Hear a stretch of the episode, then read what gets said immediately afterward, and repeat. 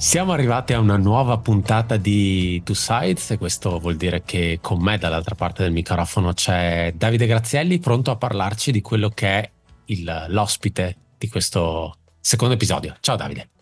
Ciao a tutti. Intanto sono contento di essere sopravvissuto al secondo episodio, perché è come quando fanno quelle enciclopedie di cui esce sempre solo il primo, il primo fascicolo e poi non va avanti. Almeno sono arrivato al secondo, un grosso qui, risultato. Da qui è in discesa, non ti preoccupare. Da qui te, ti distrai un attimo e poi dici siamo arrivati alla trecentesima puntata di Suicide. Chissà dopo 300 episodi chi ti toccherà intervistare. Secondo, secondo, te ce n'è? C'è un pool? Ti toccherà c'è, andare in inglese? C'è. Quello potrebbe essere un qualcosa che, che può anche capitare. Non Teniamo la porta mezza aperta. Sarebbe bello, c'è qualche, qualche personaggio che mi piacerebbe coinvolgere che ha avuto un ruolo importante nella mia formazione. Vediamo, diamo, tempo, vediamo. diamo tempo alla gente di iscriversi al corso di inglese in questo 2024 se qualcuno ha delle lacune ed eventualmente poi in futuro arriverà. Ci può stare, però ti dico la lista è già, è già nutrita così, ho, ho, tante amici, ho tante persone con cui mi piace l'idea di, di trascinarle qua dentro e replicare un po' delle conversazioni che ogni tanto ho, quindi per un po' di tempo possiamo andare avanti, spero, se riesco a mantenere l'impegno. Tra l'altro immagino che i feedback siano arrivati anche a te, la prima puntata è stata molto, molto apprezzata, quindi, e non solo è stata molto apprezzata, in realtà diverse persone mi hanno chiesto quando arriva la seconda puntata? La seconda puntata è qui, è arrivata finalmente. Come, come dico per Buckled, le puntate arrivano quando arrivano. A parte, a parte The Long Run, il resto non ha, non ha una scadenza fissa. Anche perché secondo me nel momento in cui questa cosa diventa un lavoro, diventa qualcosa che devo fare, è una cosa che ha rovinato tanta gente. Mario Fraioli è uno di questi, è uno di quelli che ha abbandonato, credo, il podcast proprio per questo motivo. Lui si è dedicato adesso esclusivamente alla, alla mailing list, alla newsletter, proprio perché era diventato eccessivo come, come impegno. Anche secondo me, anche secondo me. Io lo, lo, dico sempre anche della nostra newsletter, che la cadenza puramente casuale è quello che la rende appetibile perché scriviamo solo quando c'è qualcosa da scrivere. Esatto. Se no, è vero, sul podcast di Fraioli, che per me è sempre stato uno dei punti alti, iniziava ad allargarsi così tanto il giro di persone che iniziavo veramente a trovare. Io qualche puntata non poco interessante perché sono sempre molto interessanti, però un po' così fuori dal, dal mio modo di, di vedere sentire che a volte non mi ci mettevo neanche, poi quando mi ci mettevo ovvio era sempre interessantissimo, però un po' questa cosa qua è vera, un po' quando diventa un contenuto forzato, obbligato, specie in questo caso per me dove veramente è un di più eh, dove voglio mantenere quel piacere di conversare col mio ospite che c'è stato in queste due prime edizioni e quindi vorrei che questo si continuasse la cadenza puramente casuale, come la newsletter. Infatti secondo me quella è la chiave, il fatto che nel momento in cui compare una puntata è, è, è ovvio che arriva dal desiderio di voler conversare con un'altra persona e quest'altra persona ha qualcosa di interessante a dire e che e con cui vuoi, vuoi parlare. Quindi secondo me quello è quello che resterà il, il core del, di, tutto, di, tutto, il progetto. Con chi, con chi hai parlato questa volta?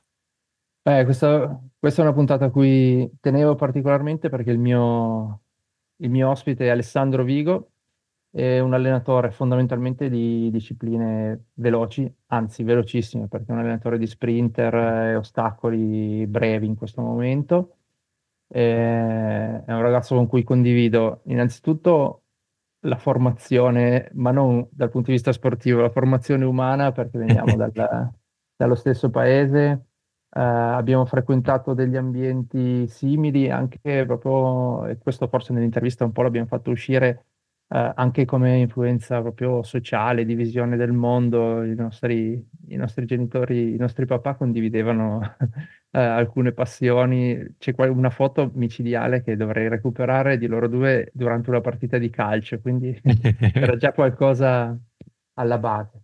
Eh, poi Alessandro è un po' più giovane di me, quindi non è che siamo mai realmente frequentati da giovani, però questo, questo sentire comune, questa visione comune eh, l'abbiamo sempre portata anche in poi quello che è diventato il nostro lavoro e, ed è una persona con cui mi sono sempre confrontato parecchio, nonostante appunto alleniamo discipline molto molto molto diverse.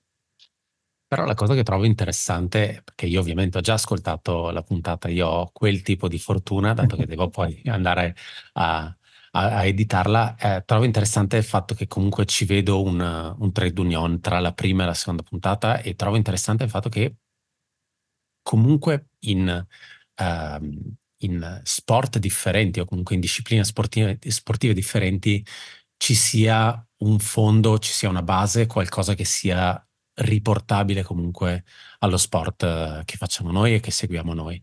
E questo, questo lo trovo bello. Sì, questo, guarda, è un, è un ragionamento che forse un po' inconsciamente ho sempre, ho sempre fatto, eh, di inquadrare quello che facciamo, nonostante sia, la nostra sia una disciplina, uno sport molto più sui generis di tanti altri. Mm-hmm però inquadrarlo comunque in una visione eh, del ruolo che lo sport ha nel, nel quotidiano, nella società, eh, di un certo tipo, un sentire comune con le altre discipline, forse è sempre stato un po' eh, un qualcosa che inconsciamente ho sempre cercato di, di indirizzare. E guardando fuori ti accorgi che sono tante le persone che comunque vedono la disciplina sportiva, vedono un certo tipo di approccio come con una mentalità diversa. Eh, noi forse un pochino manca, proprio perché, vabbè, la nostra è un'attività un po' più particolare ed è vista forse un po' slegata da un ambiente sportivo classico, è un, un processo che forse sta avvenendo nel Meno strutturata, probabilmente. Sicuramente, sicuramente. Però credo che comunque ci sia non solo, non solo da perdere nel far, nell'accomunarci allo sport vero e proprio con, con il trail, eh, ci sia anche qualcosa da guadagnare proprio nell'inserire quello che facciamo in un, in un contesto un po' più ampio. Eh, e questo nel confronto con, altri, con altre discipline diventa, uh, diventa fondamentale, secondo me. Anche perché appunto il, ne, nella puntata avete parlato di uh, gestione di allenamento di gruppo, avete parlato di gestione dei dati, cosa che ho uh, trovato molto molto interessante, di aspetto psicologico, sono tutte cose che effettivamente una persona si aspetterebbe da un, uno sport strutturato come potrebbe essere quello di atletica, in questo caso dello sprint di uh, velocità o comunque di, di distanze brevissime, però poi a ben vedere sono tutte cose che effettivamente noi ritroviamo tranquillamente anche nel trail. Magari non sono parte ancora del, di, di, questo sport, ma sono cose che uh, stanno uscendo, stanno, probabilmente si stanno vedendo co- sempre più, in, sempre più importanti e o sono cose che magari inconsciamente sono sempre state fatte. Vedi il discorso di allenamenti, allenamenti di gruppo, ad esempio, mi viene in mente, il, facevi riferimento giustamente all'intervista ai camp, è, è, un, è secondo me un bel, è un bel parallelismo. Sì, sicuramente. Io ti dico, riguardo indietro, riascoltandomi la puntata, dico, sono temi che nel nostro mondo adesso sono quelli caldi, che sono appena entrati, davvero, i gruppi di allenamento. Uh, è qualcosa che di là invece c'è da tempo e da cui possiamo provare a capire i lati positivi, i lati negativi eh, e quel genere di confronto, secondo me, che, ci, eh, che fa crescere quello che facciamo e poi forse un po' quella spinta al progresso non della prestazione, ma realmente al progresso della disciplina, forse quello che accomuna un po' o dovrebbe accomunare un po' tutti, tutti gli allenatori o tutti gli addetti ai lavori, perché qui amplierei la cosa a, a chi il, il, trail lo gestisce, lo divulga, eh, penso che sia un interesse di tutti, specie in questo momento, che secondo me è un momento topico della nostra disciplina. Sì, sì, sì, sì, assolutamente. E secondo me il punto importante che viene tirato fuori in chiusura è proprio il discorso dell'andare a cercare eh, anche a livello giovanile, quindi eh, andare a portare fuori magari dalle scuole, a testare, eh, vedere, fargli sperimentare questo mondo. E l'ho trovata una cosa molto interessante perché è una cosa che abbiamo visto proprio nell'ultimo anno eh, nascere nello specifico negli Stati Uniti, che da questo punto di vista magari sono un filo più avanti o decisamente più strutturati di noi a livello sportivo, l'abbiamo visto con uh, The Trail Team di Andy Walker, con l'Università di Western Colorado, con un loro programma interno di trail running, che è abbastanza una novità, dato che comunque in, in, negli Stati Uniti per quanto riguarda l'università la corsa è sempre track and field, quindi sì, comunque c'è questa volontà anche di provare a sondare questo nuovo sport, questo nuovo modo di, di correre, nuovo faccio delle gran virgolette, sì, e, di, e, di, e di professionalizzarlo, mettiamola così. Per me è un po' stata una sorpresa sentire Ale che dopo un'esperienza di dieci anni in cui è stato in Cina, eh, è stato in Qatar ad allenare i, diciamo, gli olimpionici di Qatar e Kuwait, eh, cioè ha fatto esperienze ad altissimo livello, è stato da Altis, che comunque è il centro di formazione per quello che riguarda sprint e lanci, credo sia, è non è l'università, è il PhD dell'allenamento. uh, era nel team che allenava André De Grasse, che comunque medaglie olimpioniche e tutto. Uh, sentirlo che ora che si voglia un po' ritornare alle basi e cercare di costruire con la sua struttura qualcosa che guardi avanti per le generazioni, per andarli a prendere, come dice lui, anche in maniera egoistica, andarli a prendere da giovani per poterli plasmare è stato, è stato interessante. Di sicuro nel trail qui abbiamo da... Uh, è un mondo aperto, come dici te, ci si sta approcciando adesso nell'inserire un certo tipo di attività a una certa età, è tutto, tutto nuovo ed è qualcosa che sarebbe veramente bello vedere, uh, vedere andare avanti. In altre nazioni ci si sta muovendo, ma hai, hai, citato gli Stati Uniti perché ovviamente è dove forse si, si nota di più un approccio moderno alla disciplina però ti dico che comunque in Spagna, in Francia, la federazione da anni ha un progetto di sviluppo delle giovani leve già su distanze interessanti, che non siano quelle classicissime della corsa in montagna da, da anni e anni. Speriamo che arrivi anche da noi, qualcosa di importante secondo me. Io direi non ci dilunghiamo eccessivamente, non spoileriamo la puntata perché è veramente, veramente interessante. Prima di chiudere, prima di lasciarvi all'intervista con Alessandro Vigo, eh, vi ricordo che potete mandare le domande a mailbag.bacot.it, eventualmente anche se avete domande per quanto riguarda coaching e su Two Sides o quello che è. Quindi metterò un bel filtro così potete scegliere quello che è l'argomento di della vostra domanda e poi prima o poi verrà fatta una mailbag. Abbiate fede. Davide, io ti ringrazio e lasciamo spazio alle vostre parole.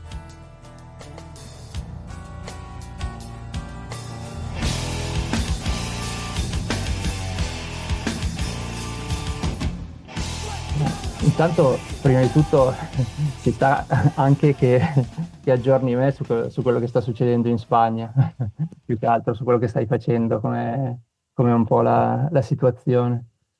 Assolutamente, sì, noi ci siamo visti l'ultima volta fisicamente, penso più di due anni fa, quindi le eh, cose sì. sono, sono, abbastanza evolute. Diciamo che ehm, il, il, progetto di far nascere una squadra eh, che segua i principi che io ho sempre ritenuto più opportuni nel mondo della dedica leggera si è concretizzato e si è concretizzato in Spagna, come, come sai. Mm-hmm. Um, perché in Spagna principalmente per le condizioni climatiche, eh, perché è un piccolo paradiso, noi siamo, ci troviamo nel, nel frangente più, più, sud della Spagna, in Andalusia, nella parte di costa che si chiama Costa Tropical, che è mh, tra la costa di Malaga e la costa di Almeria. Mm. Noi siamo protetti dalla, dalla, Sierra Nevada, quindi in un, appunto un piccolo microclima, per quello si chiama Costa Tropical, dove ci si allena davvero molto molto bene. Uh, detto questo, la, la, squadra si è concretizzata da subito con uh, due atleti uh, italiani di livello internazionale con cui abbiamo portato avanti i primi anni di attività e in questo momento abbiamo la fortuna di tenere tra il, tra il, gruppo sempre atleti di livello olimpico, però internazionali. Lavoriamo con, in quest, questa stagione lavoriamo con uh, un'atleta equatoriana, uh, un ragazzo molto promettente di Panama, abbiamo accompagnato un decatleta filippino alla sua prima Universiade, quindi il, il, contesto internazionale, che era una delle parti fondamentali di questo progetto, sì. si è pienamente concretizzato e, e da qui si sta, si sta, preparando appunto Parigi con alcuni dei ragazzi, nonostante oh. tutti quanti abbiano i, loro, abbiano i loro obiettivi. È un concetto che, ti devo dire, un pochino si sta facendo strada anche nel nostro campo, quello del group training, uh, forse perché negli Stati Uniti, anche, sai che sono usciti anche sulla distanza della maratona tutti questi gruppi nuovi, Northern Arizona Elite e tutto, e anche proprio fisicamente sono locati in delle zone dove c'è tanta cultura anche dell'ultra running e quindi si vedono un po' i primi tentativi. È un po' più difficile ovviamente perché è un tipo di fare un allenamento altamente individu- individualizzato anche in un ambito di gruppo per una disciplina così è molto più, è molto più difficile da gestire. Però, Assolutamente. Però si, vedono, si vedono i primi casi, c'è, un, c'è qualche pro, qualche contro, ma sicuramente un po' la professionalizzazione anche della nostra disciplina sta portando a, sicuramente a un tipo di ragionamento, investimento diverso, quello che ormai vedo che nel track and field è, è, è, dato, è un dato di fatto quello dei gruppi di allenamento, da noi è, siamo veramente agli albori. Eh.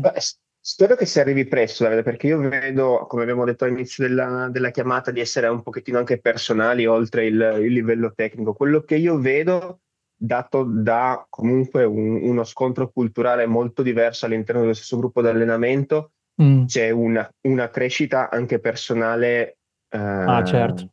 Certo. impressionante, specialmente negli atleti più giovani, perché questo è un altro grande punto del progetto, mischiare ad atleti che hanno, eh, nel caso di Angela, si prepara alla terza Olimpiade, mm. mischiare un ragazzo che sta preparando eh, o sta cercando di arrivare alla sua prima competizione a livello internazionale all'età di 18 anni. Quindi ehm, il, eh, quello che potrebbe essere da una parte la limitazione alla personalizzazione dell'allenamento, date le cause di gruppo, si va a, a, diciamo, a recuperare e secondo me anzi l'investimento torna ancora di più nel momento in cui si lavorano le componenti più personali di ogni atleta. Chiaro. Anche... Ma ti dico, questo, un po' questo, questa permeabilità, questo fatto di venire a contatto anche proprio con un, un, un approccio diverso alla disciplina, all'allenamento, Uh, lo notiamo tanto perché comunque noi durante l'anno organizziamo parecchi camp e vedo proprio che per gli atleti è una ricchezza, al di là dello stimolo del, del condizionamento di un blocco di allenamento intenso, che vabbè, questo è fuori discussione,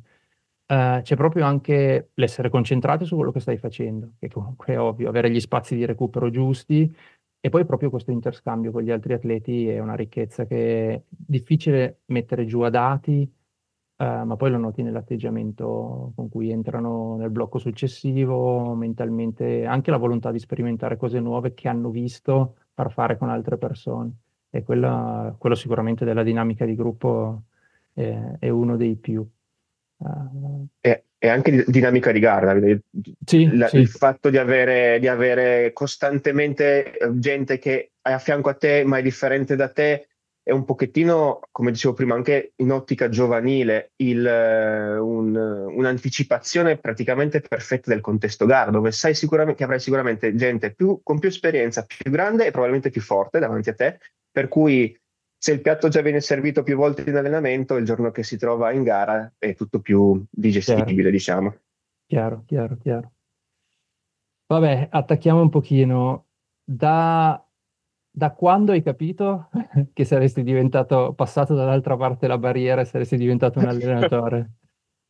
l'ho capito abbastanza presto, l'ho capito a 23 anni, Davide. Uh, l'ho capito, mm, secondo me, per la natura critica del mio pensiero, dove molte volte, nonostante sottolineo fortissimamente, ho sempre portato il massimo rispetto alla mia guida tecnica, mm. uh, la mia voglia di sapere perché eh, è diventata, diciamo, più di quella di eseguire. Uh, quindi questo è secondo me stato il, il, passo importantissimo. Un'altra cosa è stata anche fondamentale per me l'osservazione oggettiva di questo sport, a parità okay. di, uh, di, qualità di allenamento, a parità di, uh, di, non so se esattamente a parità di impegno dato sulla pista, le prime com- eh, le prime gare a livello internazionale mi hanno fatto avvicinare a un altro livello che mi ha fatto capire, diciamo, la grandissima varietà e pluralità di questo sport,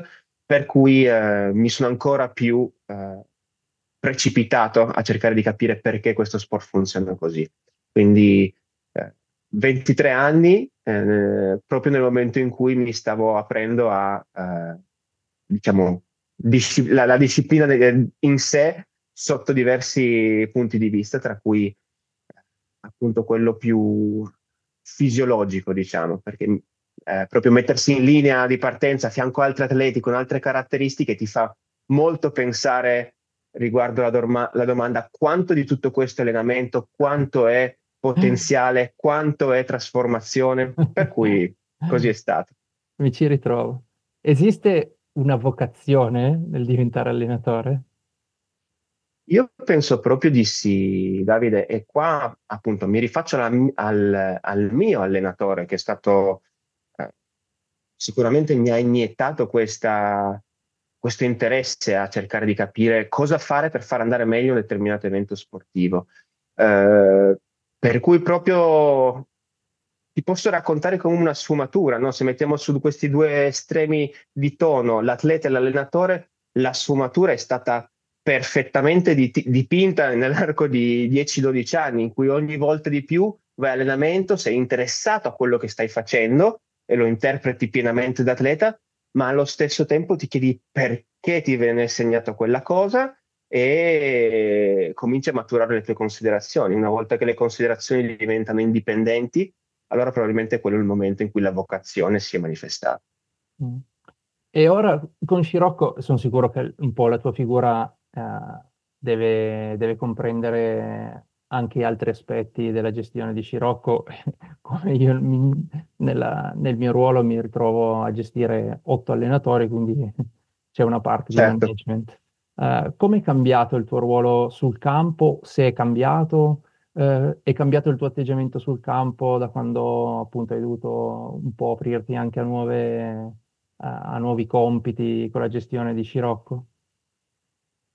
Sì, Davide, l'hai detto, l'hai detto tu. Sicuramente stando in una posizione abbastanza similare alla mia, il cambiamento che hai menzionato ehm, è avvenuto, sta occorrendo e ancora si sta modificando. Principalmente da parte mia eh, c'è stato un pochettino una, un, un, passo fuori dalla pista, per stare un pochettino più dentro all'ufficio, sfortunatamente, ma perché ci sono mille dinamiche da gestire, come ad esempio avendo eh, atleti che arrivano da paesi extraeuropei, tutto quello che è il capitolo burocratico, yeah. permesso di soggiorno, che sono cose che assorbono assolutamente.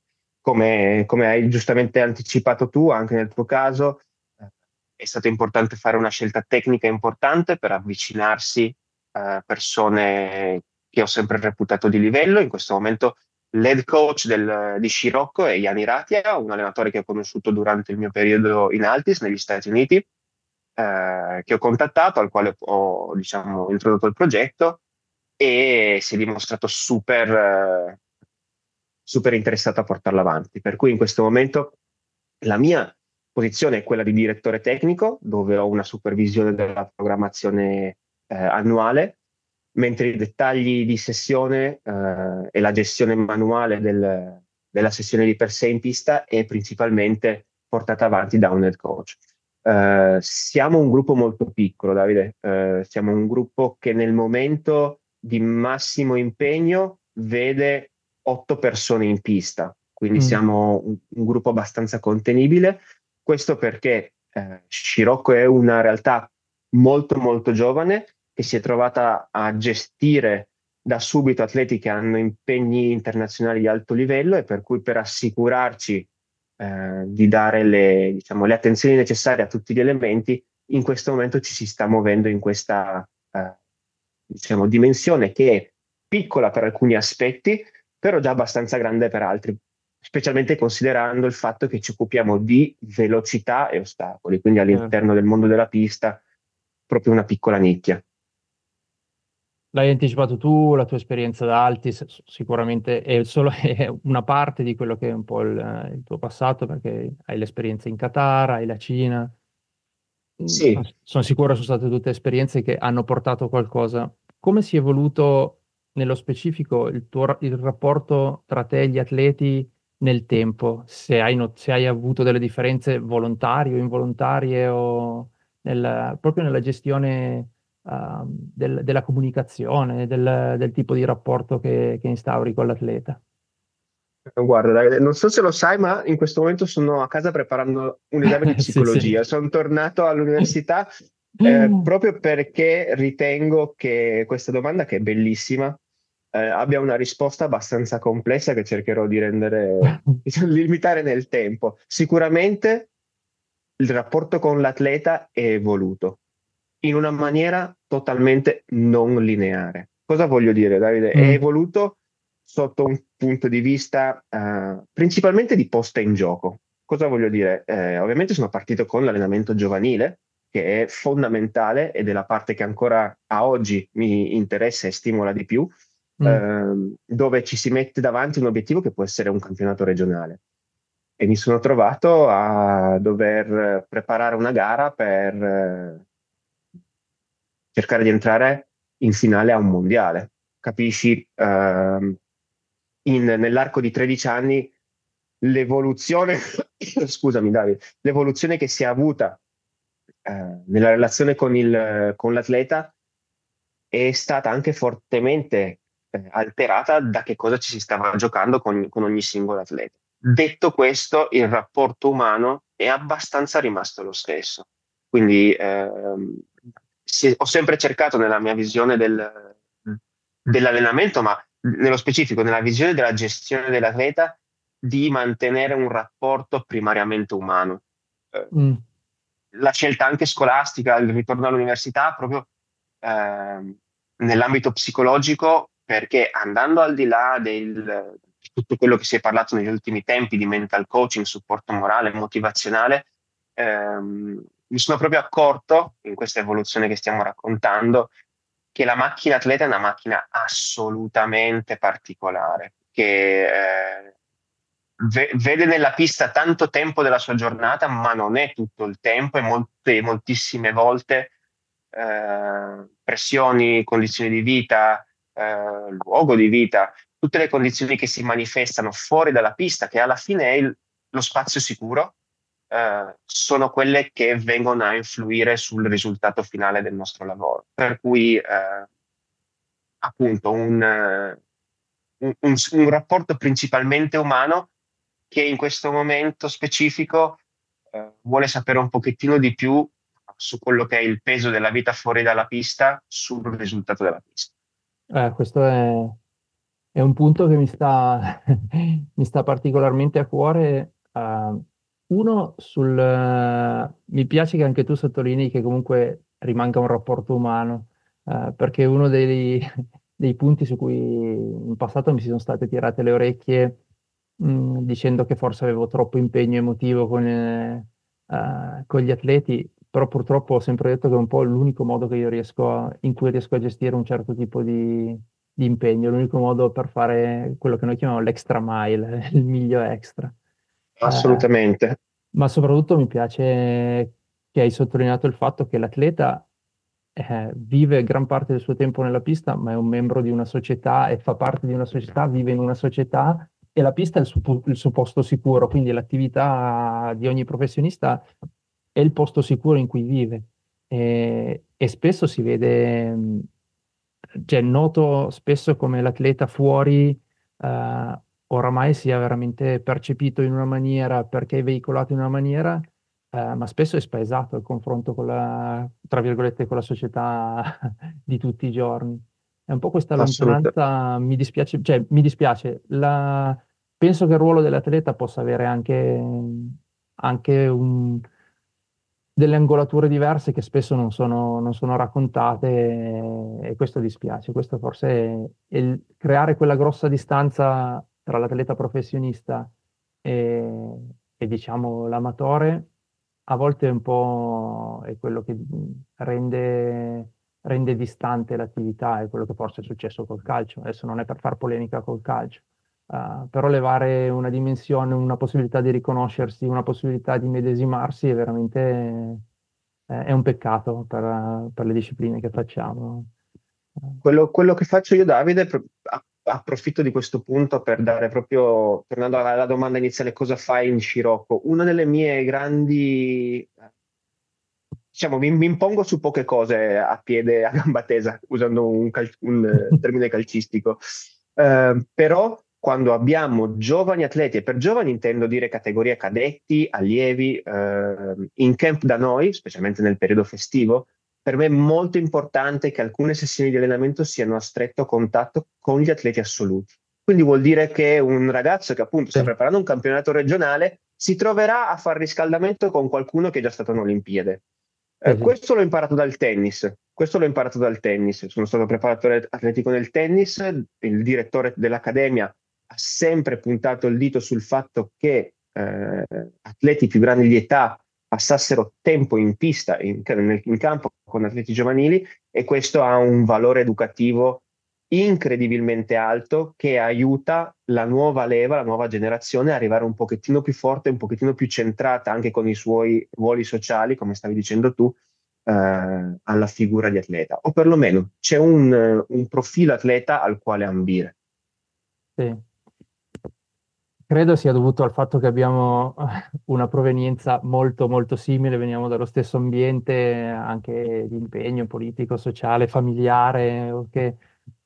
però effettivamente credo ci sia spazio per lo sportivo per essere non, so, non solo più lo sportivo, ma visto anche come, come, persona, come uomo, come membro, come donna, come membro della società. E, e sotto questo punto di vista farebbe piacere vedere anche gli atleti un po' più, uh, non schierati, però un po' più visibili su alcune, uh, forse su alcune tematiche. È una cosa su cui forse c'è ancora un po' di, di timore, specie vedo in Europa. Negli Stati Uniti noto che, specie nel mondo dell'atletica, c'è un po' più di libertà di esprimersi e di, e di prendere anche posizione, poi al di là di, del giudizio morale sulla posizione. Però vedo che c'è un po' più di libertà. Forse da noi siamo ancora un po' costretti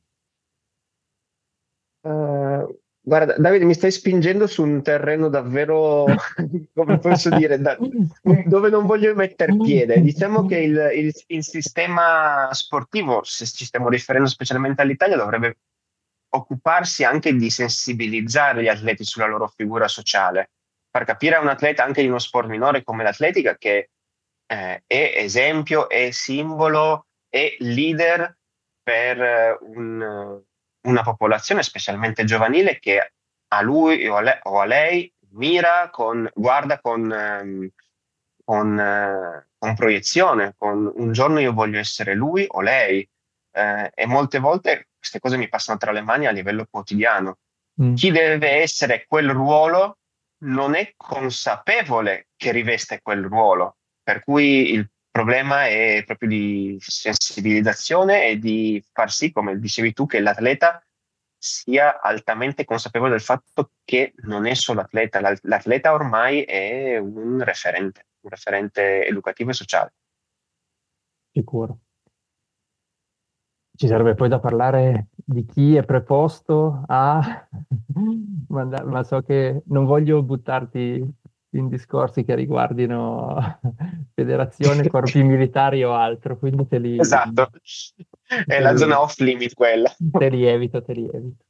Uh, dando uno sguardo un po' intorno a quello che succede nel mondo dell'atletica, secondo te quali sono le grosse novità? Dove si potrà andare a lavorare nuovi campi, nuove tecnologie, nuove nuove idee di allenamento. Dove vedi del, dell'innovazione in questo momento? Allora, Davide, vedo l'innovazione in un ritorno all'allenamento un poco più cosciente. Eh, so che questa risposta può sembrare contraddittoria, però penso che la tecnologia in questi ultimi anni, in questo ultimo decennio, abbia giocato un ruolo davvero eh, predominante penso che la tecnologia abbia davvero fatto un passo davanti alla metodologia. Cosa voglio dire, Davide? Che molte volte io compreso eh, mi sono dato la colpa di, essere, di aver preso scelte metodologiche dovute dalla tecnologia che stavo utilizzando. Okay. Um, a livello tecnico stiamo parlando ad esempio di sistemi di cronometraggio. ho un nuovo sistema di cronometraggio per cui sono eh, obbligato ad utilizzarlo e all'interno dell'allenamento si, si utilizzeranno molto più prove cronometrate che implicano uno sforzo maggiore dall'atleta, perché semplicemente tirar fuori, mettere sulla pista quel tipo di cronometraggio comincia a generare... Eh, eh, e mi sono accorto di come tante di queste piccole scelte abbiano eh, in realtà in me alterato poi quella che era la mia scelta metodologica. Quindi, essendo io un allenatore, questo è un grande, eh, per me è un grande errore. Sono mm. stato molto autocritico con me. Um, per cui quello che, che, sono contento di vedere, ad al- specialmente ad altissimo livello, è un pochettino il mettere da parte eh, la, la, scelta tecnologica a favore di quello che menzioniamo Dan Puff del periodo di Altis, quello che è l'occhio dell'allenatore, tornare a lavorare un attimino con la sensazione di che cosa sta succedendo sulla pista e avere la, capaci- la capacità um, tecnica e ma anche manuale di gestire gli eventi che stanno correndo davanti ai nostri occhi al momento. Un pochettino eh, la risposta a questa domanda, Davide, è che abbiamo già avuto la febbre da dato. Uscire dall'allenamento con una valanga di numeri che vanno poi anche ad appesantire la lettura effettiva dell'allenamento o vanno a creare false credenze perché l'atleta ci dà un feedback ma il dato ce ne dà un altro. Se l'atleta poi comincia a sviluppare una coscienza sua propria per cui comincia a saper leggere il dato, a quel punto lì si crea anche un problema di interpretazione dei dati, ad esempio eh, variabilità cardiaca ma mm. perché ho solo tre stamattina e vado bene? Oppure perché oggi ho dieci e non, fu- non vado?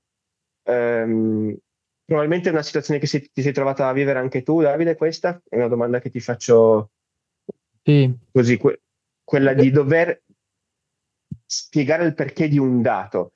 Uh, questa cosa mi spaventa, mh, mm, eh, per cui ho deciso personalmente di tornare a un ha un metodo di allenamento un pochettino più, eh, anche qua, umano.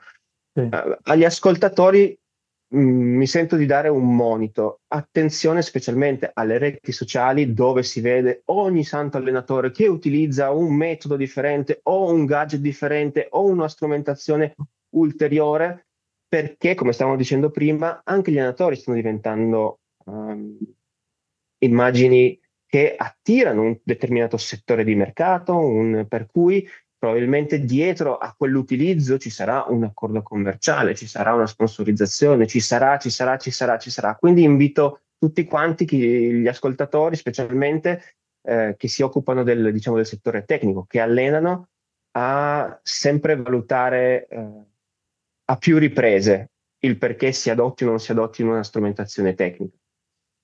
Sì, Mentre invece eh, come Davide, scusami? No, no, questo sicuro. Io poi ritrovo anche, credo anche nel fatto che se, se mi affido al dato puro, eh, perdo il feedback dell'atleta e non solo, perdo la capacità dell'atleta di interpretare quello che sta facendo, perché a quel punto lì anche lui si affida al dato puro e quindi non riesce neanche ad analizzare realmente quello che sta facendo. Su una disciplina come la mia, se io perdo quella coscienza eh, del percepito, dello sforzo, della situazione, uh, io ho perso tutto, cioè nel, nella maniera in cui noi alleniamo un ultra è fondamentalmente condizionare fisicamente l'atleta, ma anche dargli la coscienza di quanto sta spendendo su una gara che durerà 12, 15, 20 ore. Uh, se io mi affido al dato puro, gli faccio perdere proprio quella capacità di, di interpretare le cose. Ed è una cosa su cui mi trovo a battagliare spesso, ritornando alla tua domanda eh, perché abbiamo un overload di, di dati e viene semplificato spesso la maniera di leggerli, come quando mi dicono ma il GPS mi dice il mio View 2 Max, ma come fai a misurare un volume in litri con un orologio?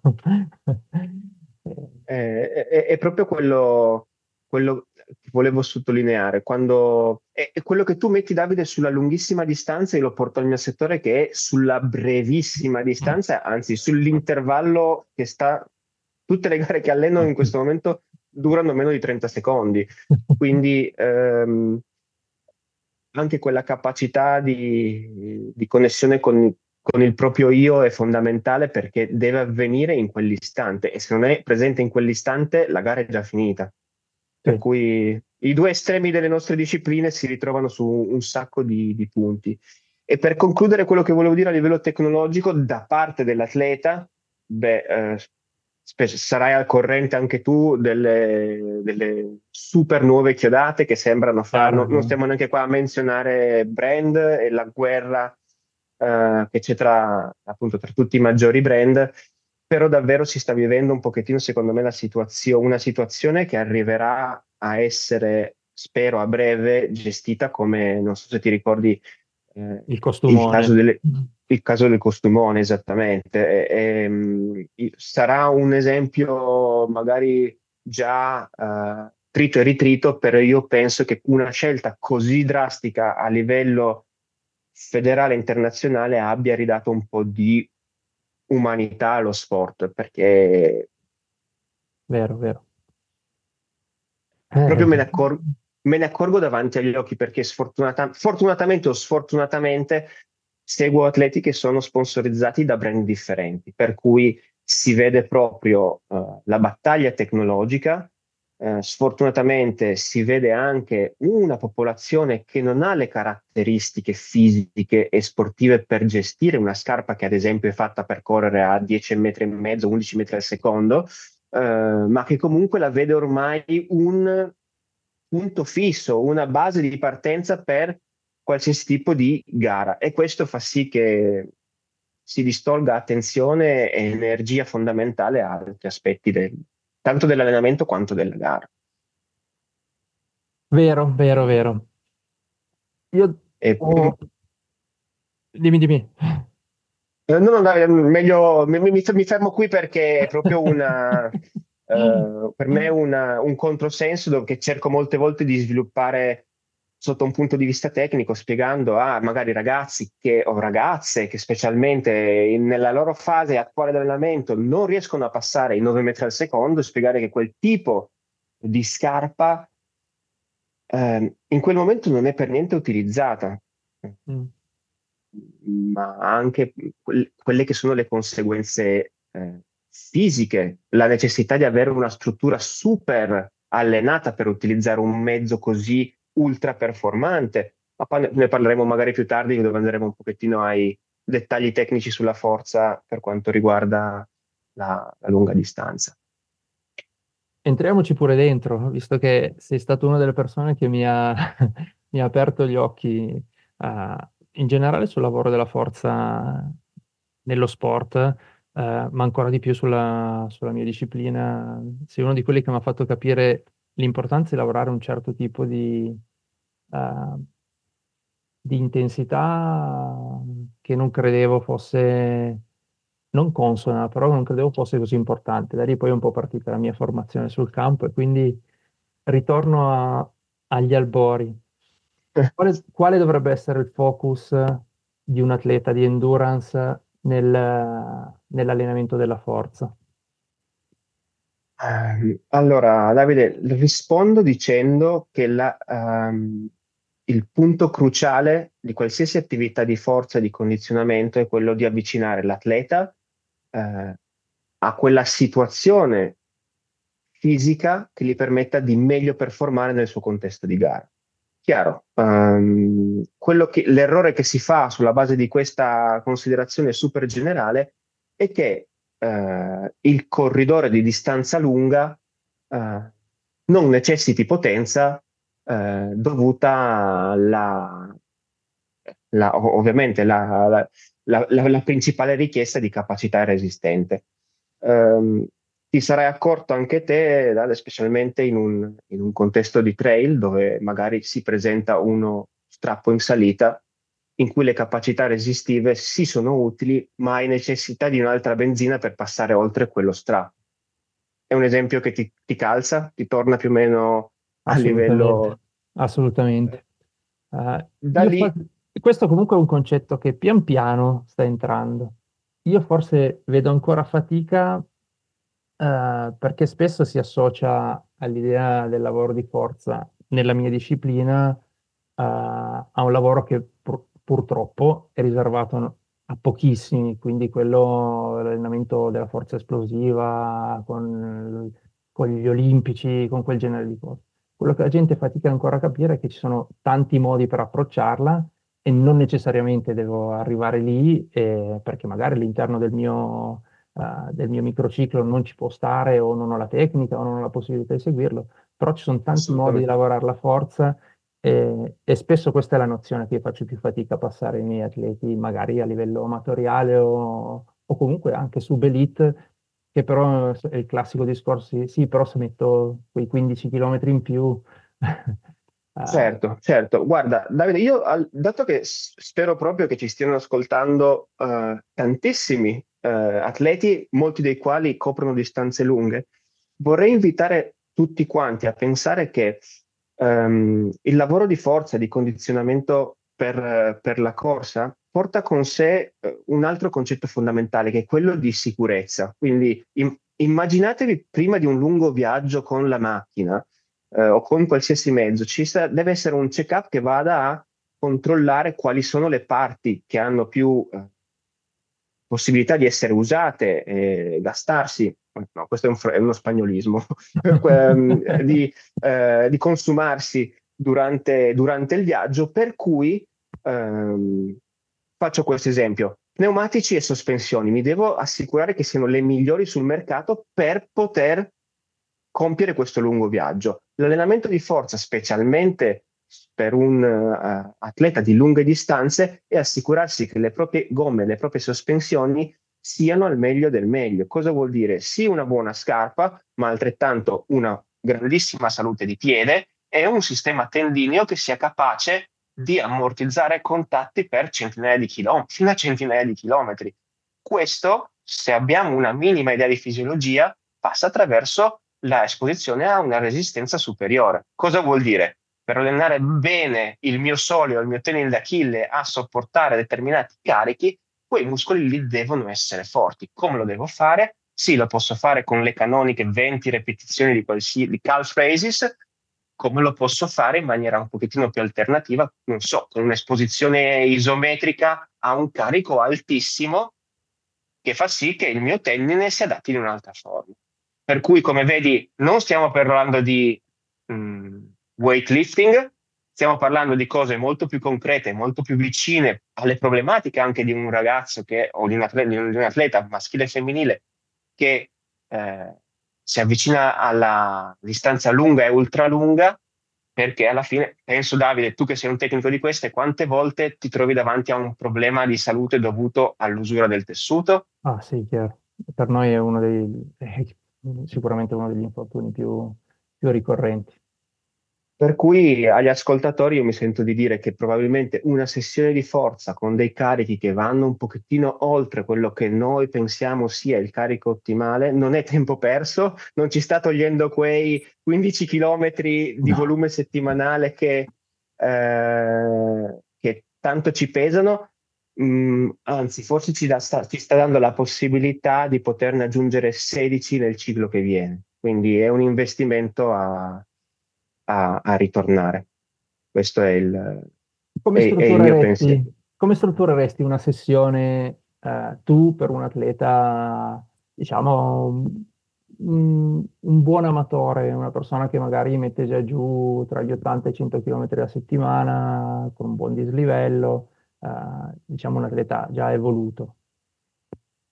Allora, uh, Davide, ci sono due linee fondamentali che terrei in considerazione. Uh, e le due linee uh, hanno il, diciamo, il punto di deviazione su quella che è la personalizzazione.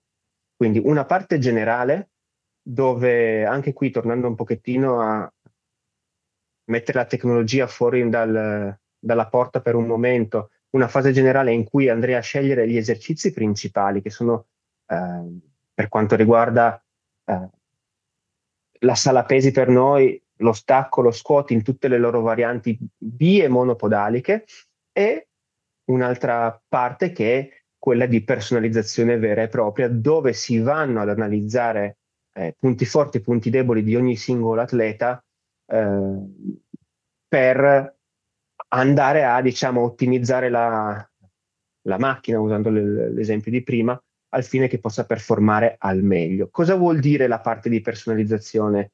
Um, non voglio cadere nello stereotipo di core conditioning, non voglio con, mm. eh, cadere nello stereotipo eh, di eh, pliometria che hai menzionato tu, piuttosto che di ehm, proprio recettività.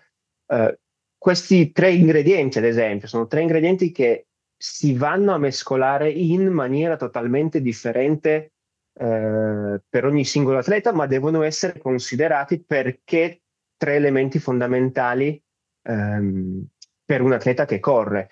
Ad esempio, eh, andiamo, cerchiamo di dare proprio un taglio super pratico. Eh, prescriverei io un esercizio su Bosu o su superficie instabile a un atleta che ha già una uh, capacità mobile legamentosa uh, tendente all'asso? No, assolutamente no. Probabilmente influ- aumenterei il lavoro di pliometria su superficie rigida che lo aiuti a um, um, aiut- no, uh, qua è un controsenso perché sono sempre del, dal punto di vista che bisogna lavorare il lato forte ma sicuramente un aumento delle capacità elastiche, elastiche lo uh, aiuterà l'atleta a vivere più sicur- sicuramente e serenamente quella lassità che probabilmente è già stata causa di magari infortuni, distorsioni, per cui eh, la, la, parte più personale della programmazione è qualcosa sì che deve essere calcolata un pochettino ad hoc su, eh, su ogni singolo atleta. Quindi immaginandoci la sessione, anche qua cercando di dare proprio una linea pratica, pratica, pratica, ci sarà una parte di riscaldamento, ci sarà una parte più condizionale che oscillerà tra eh, un lavoro di forza massima o un, la- un, lavoro di speed strength o di strength speed, a seconda del periodo di mm. programmazione che stiamo, che, stiamo, che stiamo trattando, più una parte di dettaglio personalizzata, eh, personale, che eh, aiuti l'atleta a eh, far sue, ancora più sue, quelle caratteristiche che solo lui ha. Quindi, ad esempio, si parla di core conditioning. Non metterei mh, di default una serie di plank per tutti quanti, perché potrebbe esserci qualcuno che lo necessita, come qualcun altro che è meglio che quel tempo lo investa ricercando altri tipi di risultati. Chiaro, questa è un'altra cosa che nel nostro modo di, di, gestire un po' l'allenamento della forza è una cosa su cui noi stressiamo molto. Um, perché forse, vabbè, il termine core conditioning è poi un po' bistrattato e abusato, però nel nostro caso quello che è centrale nell'allenamento del brace, del core, è la resistenza alle torsioni laterali, dato da, solitamente da quello che sono i terreni su cui, su cui i nostri atleti si esprimono e, e a volte Guarda, Davide, si bussa per far no. capire che tanta isom- ci può stare, il plank è ottimo, però magari inserire un altro tipo di lavoro uh, è più mirato. Eh, esatto. E Noi... sul discorso della propriocettività, i miei che hanno occasione di allenarsi su un terreno simile a quello gara di trail, eh, tendo ad evitarla proprio per quella situazione di lassità naturale. Preferisco che vadano a lavorare su un tendine eh, bello rigido, che abbia una, una, buona capacità elastica, piuttosto che fare, che fare altre cose. Uh, su questo mi vedi, mi, so, mi allineo. E io quello che, che, mi sento di sottolineare a tutto il mondo della distanza lunga e ultralunga, parla, hai utilizzato la parola rigidità che si, che si, traduce con quella super conosciutissima stiffness che è sì. diciamo l'arma vincente del velocista. Chi ha la migliore stiffness in una corsa di velocità probabilmente è il vincitore. Eh, tornando a quell'idea di gran turismo, di corsa prolungata nel tempo, ma che comunque deve essere efficace, eh, efficace eh, un altissimo livello di stiffness funzionale al tipo di corsa permette eh, un passo più elevato, permette una cadenza più brillante, permette un sacco di elementi che sono sicuro fanno bene eh, e aiutano a una migliore performance anche nel vostro mondo. Assolutamente, assolutamente sì. Eh, e anche a livello, questa, mi piace che hai parlato di una parte generica che può essere eh, una struttura classica di un workout dove comunque c'è un esercizio di squat o di hip hinge o Eh, e poi la parte di personalizzazione che per noi nel finale della, diciamo, del macro, nell'ultimo macrociclo eh, tralasciamo poi la vera forza perché a quel punto faremo dei chilometraggi molto importanti, ma lì diventa essenziale quel lavoro di pre-hub, eh, di, certo. arrivare, di, arrivare, in gara dice, nel, nella migliore delle, delle possibilità. Mi fa, mi fa piacere che, che condividi il, l'idea.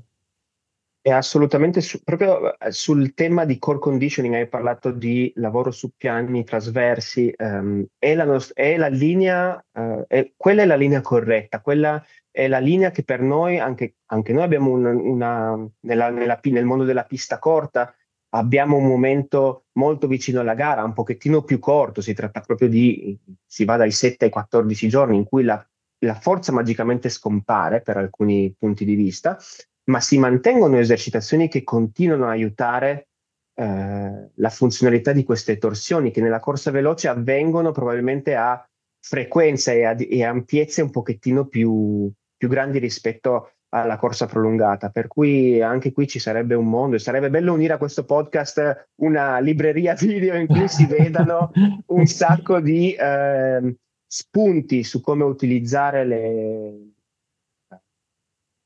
il lavoro, diciamo, di cordi, come si dice in spagnolo, di cintura, eh, sul, sui vari piani a favore del, tanto della corsa veloce quanto della corsa prolungata. Perché è lì, è lì la, la grande chiave che ci permette di creare atleti che abbiano un centro più compatto che si muove più veloce su, nello spazio. Ti devo confessare che i miei atleti fanno i lavori di drills vedendo ancora i tuoi video. Guarda, quello Davide, è secondo me un... Uh, sono contentissimo, sono contentissimo perché è stato un lavoro, diciamo, giovanile che ha però comunque aiutato tantissime persone e sapere che c'è qualcuno che le, le segue ancora uh, mi, mi, fa, mi, fa, molto piacere. A livello di questo, e parlando di evoluzione, che è anche un po' il tema trattato do, nella tua domanda riguardo il, uh, l'innovamento tecnologico, è cambiata molto la mia visione dei drills. Uh, una volta ero molto selettivo e tecnico sul, sul, tipo di contatto che volevo vedere, adesso appunto tornando a lavorare un pochettino più di occhio e meno di manuale, uh, ci si accorge che alcuni atleti sono capaci a esprimere forze maggiori con tipi di contatto differenti, che non vuol dire un contatto biomeccanicamente scorretto, semplicemente differente. Uh, e molte volte il nostro ego eh, tecnico, da allenatori eh, quali siamo, ci, un pochettino ci limita. Eh, però anche qui, eh, tornando al punto 1 della, del, della, nostra intervista, il, l'avvicinarsi a altri tecnici, utili, eh, utilizzare l'appoggio tecnico di altri tecnici per gestionare il nostro, il nostro team ci permette di aprire gli occhi a differenti scuole. Nel caso di Gianni, la scuola, la scuola cubana, che per me è stata eh, conoscevo, ma non conoscevo in dettaglio, e vedere qualcuno che in quella scuola ci ha lavorato per anni fa sì che tante cose cambino anche ai miei occhi e, e si continua a imparare. Per cui adesso un skip te lo racconterei in una maniera magari differente e lascerei la porta aperta a più interpretazioni rispetto a quando ci siamo conosciuti la prima volta. Assolutamente, per me è, lo, è successo lo stesso sul, sul concetto di economia di corsa Uh, perché se anche io prima cercavo di intervenire di più sul, sulla biomeccanica dell'atleta, perché venivo da, volevo un'impostazione uh, rigida su alcune cose, uh, mi sono accorto addirittura in alcuni momenti, traslando poi il tutto su davvero delle magnitudini diverse di impegno in una gara di 12-15 ore, insistere su alcuni punti faceva perdere ai miei atleti economia di corsa che a quel punto si traduceva non in uh, secondi in andatura al minuto, mi faceva perdere mezz'ora su una gara e allora oh, anch'io mi sono trovato poi a rivedere davvero un pochino e capire che il corpo umano ha una sua economia eh, e che diventava più importante eh, di, di, guadagnare qualche watt di resa a terra. E l'altra, l'altra cosa su cui assolutamente condivido in pieno è il fatto di potersi confrontare, nel mio piccolo lo vedo, perché il percorso che io ho fatto in dieci anni, un allenatore che entra con me adesso eh, e si trova in un ambiente propositivo con altre sette teste intorno, eh, che mettono sul tavolo qualcosa, un'interpretazione, una visione, eh, un caso, eh, il mio percorso lo fa in sei mesi, se curioso, eh, perché ha un tipo di, di input eh, qualitativi, perché comunque vengono da persone che sono professionisti, fanno già quel lavoro di altissima qualità. Quello, quel, quella volontà di confrontarsi deve essere veramente qualcosa che nel nostro mondo deve essere uno dei pilastri, altrimenti altrimenti perdiamo qualcosa, ne sono sicuro. Assolutamente sì. Però il fatto che tu sei consapevole di questo, io sono consapevole di questo, di questo e siamo qua oggi a parlare, diciamo, a, senza limitazioni alcune di quello che facciamo, indica già che c'è una buona parte eh, di mondo tecnico che vuole questa, sicuro, sicuro. questa facilità nello scambiare metodi, nonostante io mi trovi ancora in condizioni magari appunto di eh, scambi- condividere scrivania con persone che magari si, si, si sentano un pochettino più uh, costrette a non dover passare informazione, modelli di allenamento. Ormai viviamo una società in cui la condivisione dell'informazione è così veloce e così profonda che non ha neanche più senso farsi segreti. Non esistono più i segreti. Ti lascio in pace. Cosa vedi nel futuro di Alessandro Vigo? Quello che vedo è una squadra giovanile, una squadra giovanile sub 16. Eh, proprio prima di, chiamare, di, cominciare questa chiamata stavo stendendo le basi per una lettera di contatto a differenti istituti superiori, scuole superiori eh, attorno a me in Spagna, per eh, cercare un, di, di, mettere su proprio un pool valutativo per andare a mettere le mani sui giovani. Perché? Perché la grande esperienza di questi due anni di Scirocco, che mi ha fatto lavorare eh, con atleti di livello internazionale olimpico, è stato bellissimo, ma vedo il grande limite di mettere le mani su un eh, materiale che non è più grezzo. Eh, per cui il, il futuro di Alessandro è quello di andare a mettere tornare un, uh, un gold digger, andare a cercare l'oro uh, sperso uh, e cominciare a popolare una, una, squadra giovanile. Questo a livello pratico è abbastanza complesso perché non, è, non, si tratta solo di sport, si tratta anche di educazione, di scuola, di, di casa, di alloggio, di cucina per tutti questi giovani atleti che con alcuni sono già in contatto, eh, però questa è di per sé una, un'academy. L'accademia deve essere anche questo. Per cui l'idea è quella di dare a Scirocco una, una, una connotazione molto più giovanile, senza perdere a, ovviamente il, il, lavoro di eh, elite assoluta, eh, ma sì, aprire le porte con più, con più, con più piano, con più visione alla, al, agli atleti giovanili. Direi che è un bellissimo progetto e, e merita l'impegno. Ale, io ti ringrazio veramente tanto, è stata una bellissima chiacchierata e sono sicuro che ci sono tanti temi su cui far pensare un po' di tecnici, allenatori, atleti che spero si, si ascolteranno la puntata. Assolutamente, grazie a te Davide per l'invito, per la chiacchierata e spero sì, spero che questa chiacchiera tra tecnici di mondi così differenti alla fine stimoli e faccia pensare un pochettino a, a tutti. Ne sono sicuro. Grazie ancora.